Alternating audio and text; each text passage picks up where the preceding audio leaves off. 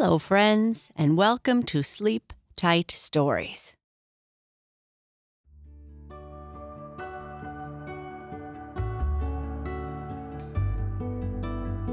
Peter Rabbit is back, and he is wondering why he has never seen Spotty the Turtle's house. He asks Spotty, and Spotty tells him he carries it with him all the time. Peter wonders why and goes to ask Grandfather Frog. Why Spotty the Turtle carries his house with him. Spotty the Turtle sat on an old log on the bank of the Smiling Pool, taking a sun bath. He had sat that way for the longest time without once moving. Peter Rabbit had seen him when he went by on his way to the Laughing Brook and the Green Forest to look for someone to pass the time of day with. Spotty was still there when Peter returned a long time after, and he didn't look as if he had moved. A sudden thought struck Peter. He couldn't remember that he had ever seen Spotty's house. He had seen the houses of most of his other friends, but think as hard as he could, he didn't remember having seen Spotty's. Hi, Spotty, he shouted. Where do you live? Spotty slowly turned his head and looked up at Peter. There was a twinkle in his eyes, though Peter didn't see it. Right here in Smiling Pond. Where else should I live? He replied. I mean, where is your house? returned Peter. Of course, I know you live in the Smiling Pool, but where is your house? Is it in the bank or down underwater? It is just wherever I happen to be. Just now it is right here, said Spotty. I always take it with me wherever I go. I find it the handiest way. With that, Spotty disappeared. That is to say, his head and legs and tail disappeared.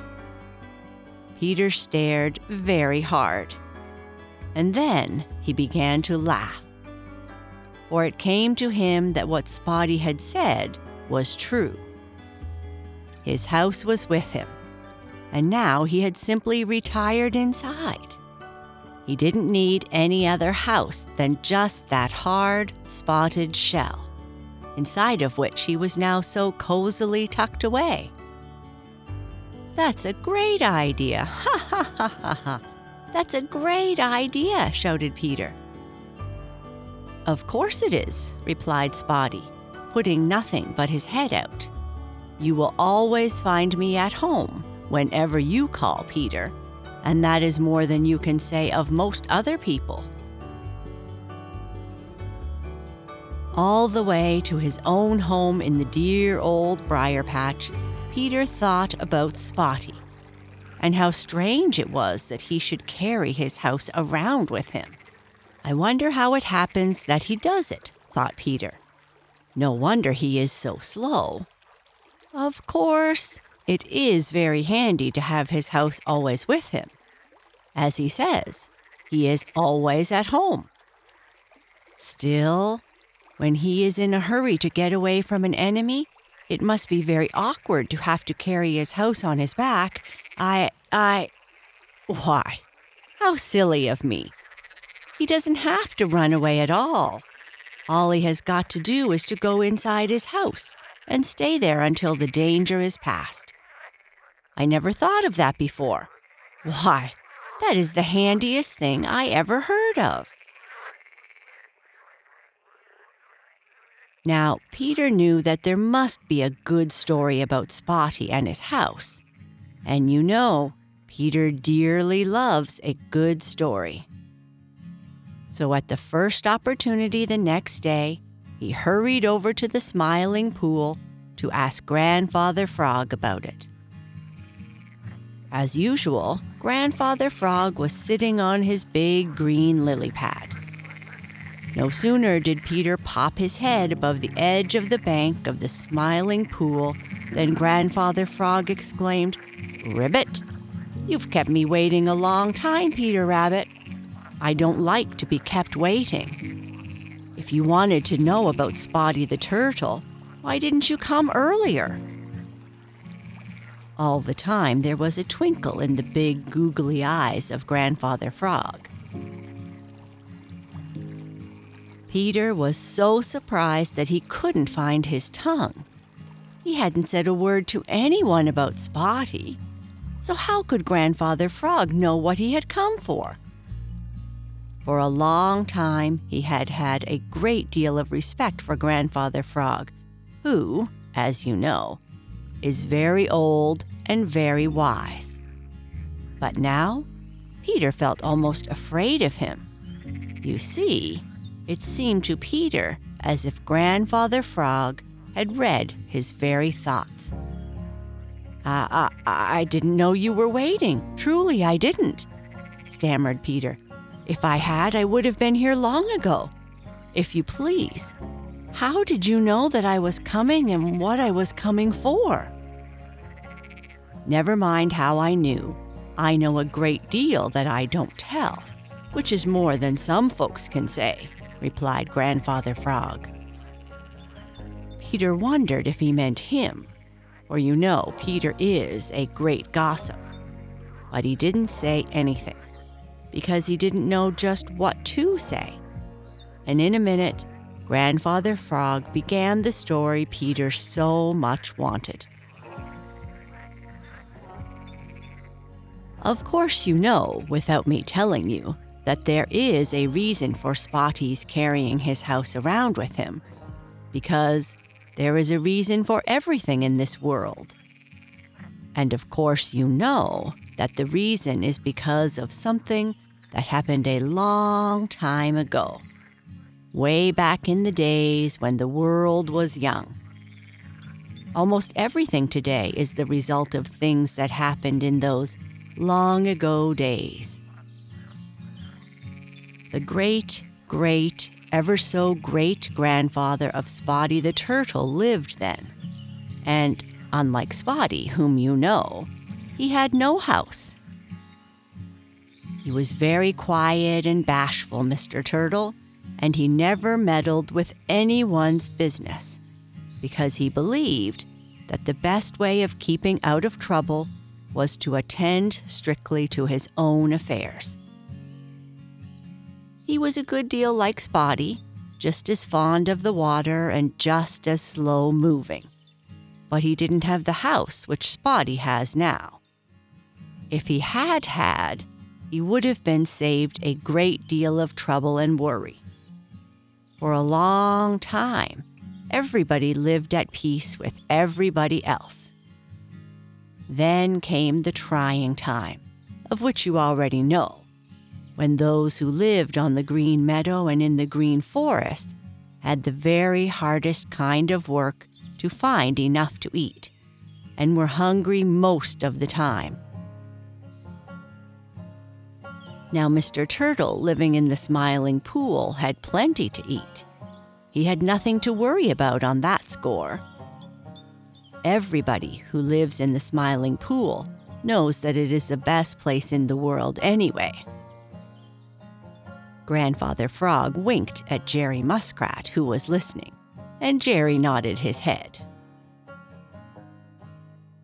But soon Mr. Turtle discovered that the big people were eating the little people whenever they could catch them, and that he wasn't safe a minute when on shore, and not always safe in the water, continued Grandfather Frog.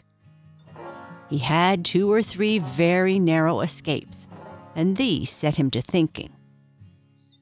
He was too slow and awkward to run or to fight. The only thing he could do was to keep out of sight as much as possible. So he learned to swim with only his head out of the water, and sometimes with only the end of his nose out of the water. When he was on land, he would cover himself with mud and then, when he heard anyone coming, he would lie perfectly still, with his legs and his tail and his head drawn in just as close as possible, so that he looked for all the world like just a little lump of brown earth. One day he had crawled under a piece of bark to rest, and at the same time keep out of sight of any who might happen along. When he got ready to go on his way, he found that the piece of bark had caught on his back and that he was carrying it with him. At first, he was annoyed and tried to shake it off.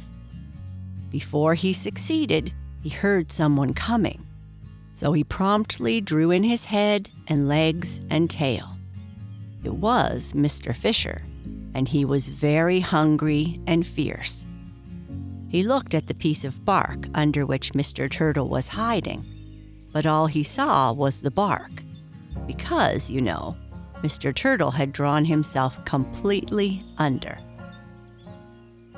I believe, said Mr. Fisher, talking out loud to himself, that I will have a look around the smiling pool and see if I can catch that slow moving turtle who lives there. I believe he'll make me a good dinner. Of course, Mr. Turtle heard just what he said, and he blessed the piece of bark which had hidden him from Mr. Fisher's sight. For a long time, he lay very still. When he did go on, he took the greatest care not to shake off that piece of bark, for he didn't know but that at any minute he might want to hide under it again. At last, he reached the smiling pool and slipped into the water, leaving the piece of bark on the bank. After that, when he wanted to go on land, he would first make sure that no one was watching. Then he would crawl under the piece of bark and get it on his back. Wherever he went, he carried that piece of bark so as to have it handy to hide under.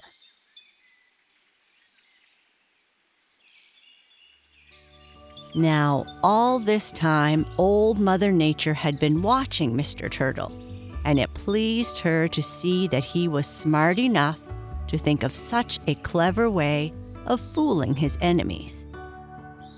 So she began to study how she could help Mr. Turtle. One day she came up behind him just as he sat down to rest. The piece of bark was uncomfortable and scratched his back.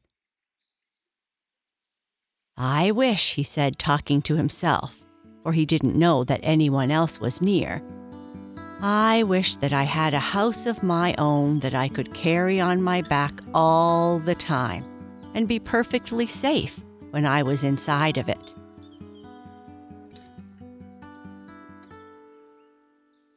You shall have, said Old Mother Nature, and reaching out, she touched his back and turned the skin into a hard shell.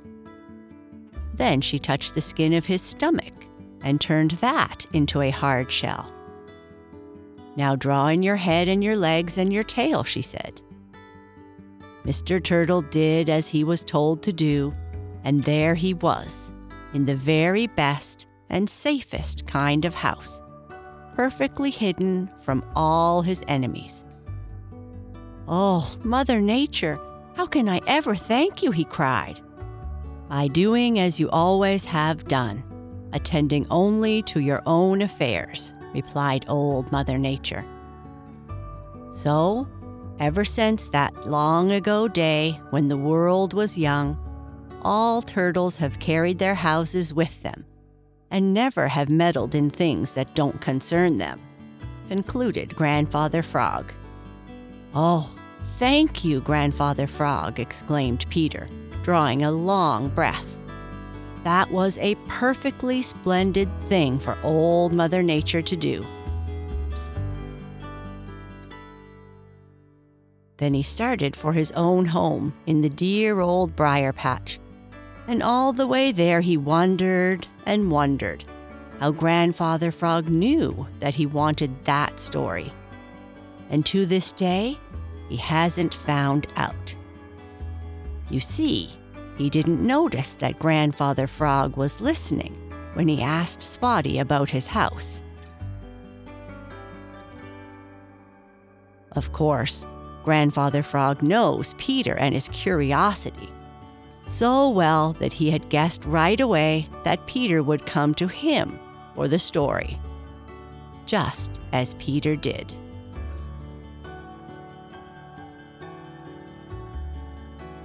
And that's the end of our story. Good night. Sleep tight.